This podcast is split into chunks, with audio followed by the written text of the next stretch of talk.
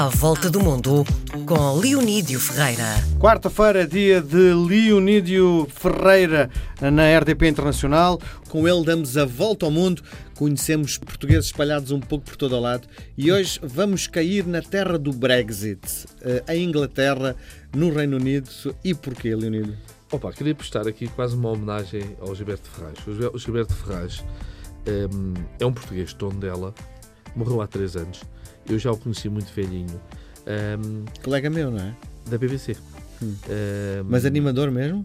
Uh, sim. Uh, ele fez várias coisas uh, lá, mas houve uma altura. Olha que não é fácil serviço. entrar na BBC, não é? Ele estava no serviço da língua portuguesa. Uhum. Uh, fazia noticiário numa determinada altura, sobretudo para, para audiências no Brasil e depois também para, para, para Portugal. E, e, chegou e ele teve. Ele foi em 65, 1965 para a Inglaterra. Uh, morreu em, em 2017, portanto teve lá mais do que 50 anos e enquanto trabalhou, a vida toda dele foi, foi, foi na, na, na BBC. Um, eu, eu ouvi este nome, curiosamente, porque ele já reformado um, foi correspondente da TSF. Uhum. Um, eu ouvia aquele nome, percebi que era uma pessoa já velhota e ele aparecia sobretudo a fazer comentários quando havia eleições. Portanto, mais um olhar de quem está lá do que propriamente já aquela reportagem uh, jornalística. E um dia. Fazia fui... ambientes, é isso que queres dizer, não é? Era, era, era isso. Uh, e um dia eu fui fazer umas eleições ao Reino Unido e lembrei-me, vou tentar contactar com o Gilberto Ferraz para fazer um perfil dele, este português da, da, da BBC. Já pensar no teu livro? Uh, não, não está no livro. E um, o Gilberto Ferraz, uh, portanto, eu arranjo o telefone dele, uh, provavelmente através da TSF, uh, falo com ele e combino com ele num, num café, o Costa Café, perto do Museu Britânico. E é engraçado que eu sei nunca ter visto. Percebeste quem era quando chegou? imediatamente. Uh, há ali qualquer coisa. Bem, havia a idade, português? havia a forma de vestir, uh, a ligação que eu imaginava àquela voz, só podia ser aquele senhor. E era. E é engraçado, estivemos ali a conversar, ele contou-me a vida dele. Uh, foi um artigo mais, mais tarde, depois um artigo no, no, no Diário Notícias o nosso, o, a voz portuguesa da BBC, era o título, e hum, nós conversamos ali e depois eu digo, olha, oh, Gilberto, hum, começámos a tratar por tu, isto é muito normal entre os jornalistas, uhum. mesmo quando a pessoa tem mais de 40 anos uhum. do, do, do, que nós, um, e é engraçado que hum, eu digo, oh, Gilberto, eu preciso de uma foto, uh, como é que fazemos? Uh, ah, podemos fazer aqui no café, e mas o café depois não diz nada de jornalismo. Bem, eu tinha comigo o Financial Times e peço ao Gilberto que abra o Financial Times e que seja fotografado além do Financial Times. Uhum. Se alguém procurar hoje em dia na internet Gilberto Ferraz, vai ver que as notícias do obituário dele quase todas foram ilustradas com a minha fotografia. Porque, pronto, Uh, toda a gente procurou na net fotos de Gilberto Ferraz e que ela era a mais engraçada. Então foi usada por toda a gente, é isso? Foi, foi usada por toda a gente. É daqueles casos que eu não fico zangado porque era para uma boa causa, era para, para, para o obituário do senhor e prestar-lhe uma homenagem. O Gilberto Ferraz é um, tem uma história muito engraçada porque, repara, estamos a falar de um miúdo de Tondela e quando eu digo miúdo, porque ele muito jovem converteu-se ao protestantismo uh, foi diretor de um jornal protestante que era a Espada do Senhor e eu presumo que essa ligação dele ao protestantismo foi o que lhe deu uma oportunidade de ir para a Inglaterra. Portanto, um país anglicano, protestante, uh, haveria esta ligação. Ele provavelmente também começou a aprender inglês por causa dessa ligação. Isso deu-lhe a oportunidade na, na, na, BBC. Quando eu o conheci, ele tinha um grande sonho, que era publicar o seu livro um, eh, pelas, por terras de Sua Majestade, que era as memórias dele uh, na, na Inglaterra, sobretudo as memórias profissionais porque ele, como correspondente depois do, do Jornal Notícias e mais tarde da TSF, de vez em quando havia alguns acontecimentos importantes no Reino Unido que lhe pediam para ele ir lá.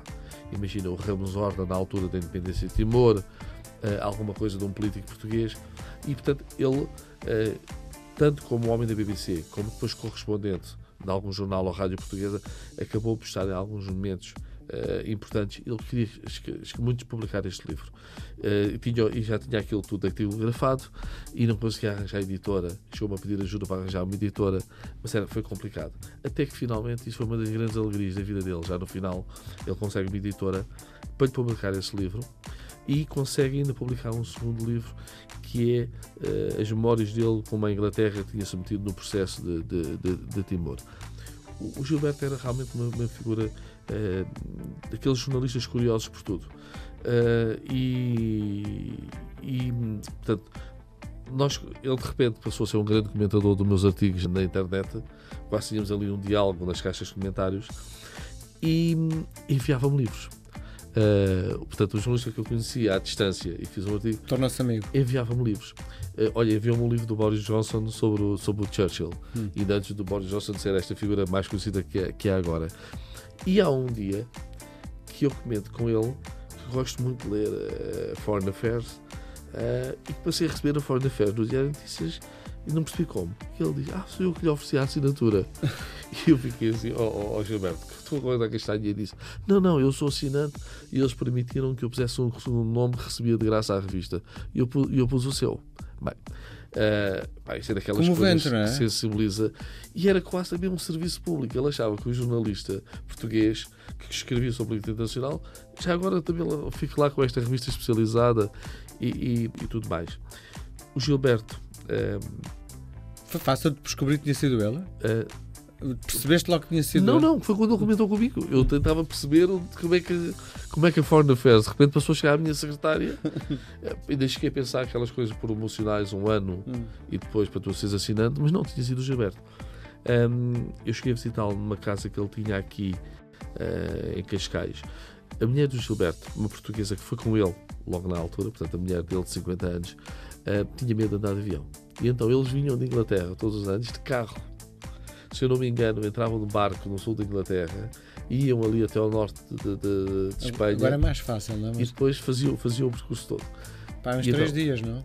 Epá, acho que sim. Ele disse que vinha nas calmas também. Um, então conheci o Gilberto e a mulher dele. Uh, o Gilberto deixou descendência uh, em, no Reino Unido uma filha que já nasceu, já nasceu lá e duas netas que já, já, são, já são adultas completamente integradas uh, na, na, na, na, sociedade britânica. Uhum. O Gilberto uh, teve também protagonismo político várias vezes. Um, ele, por exemplo, mobilizou-se quando, por causa do caso da da Maddie McCann, um, houve jornais britânicos que atacaram muito o nosso embaixador na altura e ele, eh, um movimento em que obrigou o Daily Mirror a pedir desculpa ao nosso embaixador e também eh, quando os consulados iam fechar, ele era um dos primeiros a assinar abaixo assinados para, para mobilizar aquilo. Uh, porque lá está, 50 anos em Londres, 50 anos ao serviço da BBC, depois correspondente de vários órgãos portugueses, no fundo já era uma figura que os próprios políticos portugueses conheciam quando iam uh, a, a, Londres. Uhum. É uma figura uh, que sinto ainda hoje carinho quando, quando falo sobre ele. Muito bem. Nós voltamos a conversar na próxima semana. Um abraço, até sexta. Um abraço.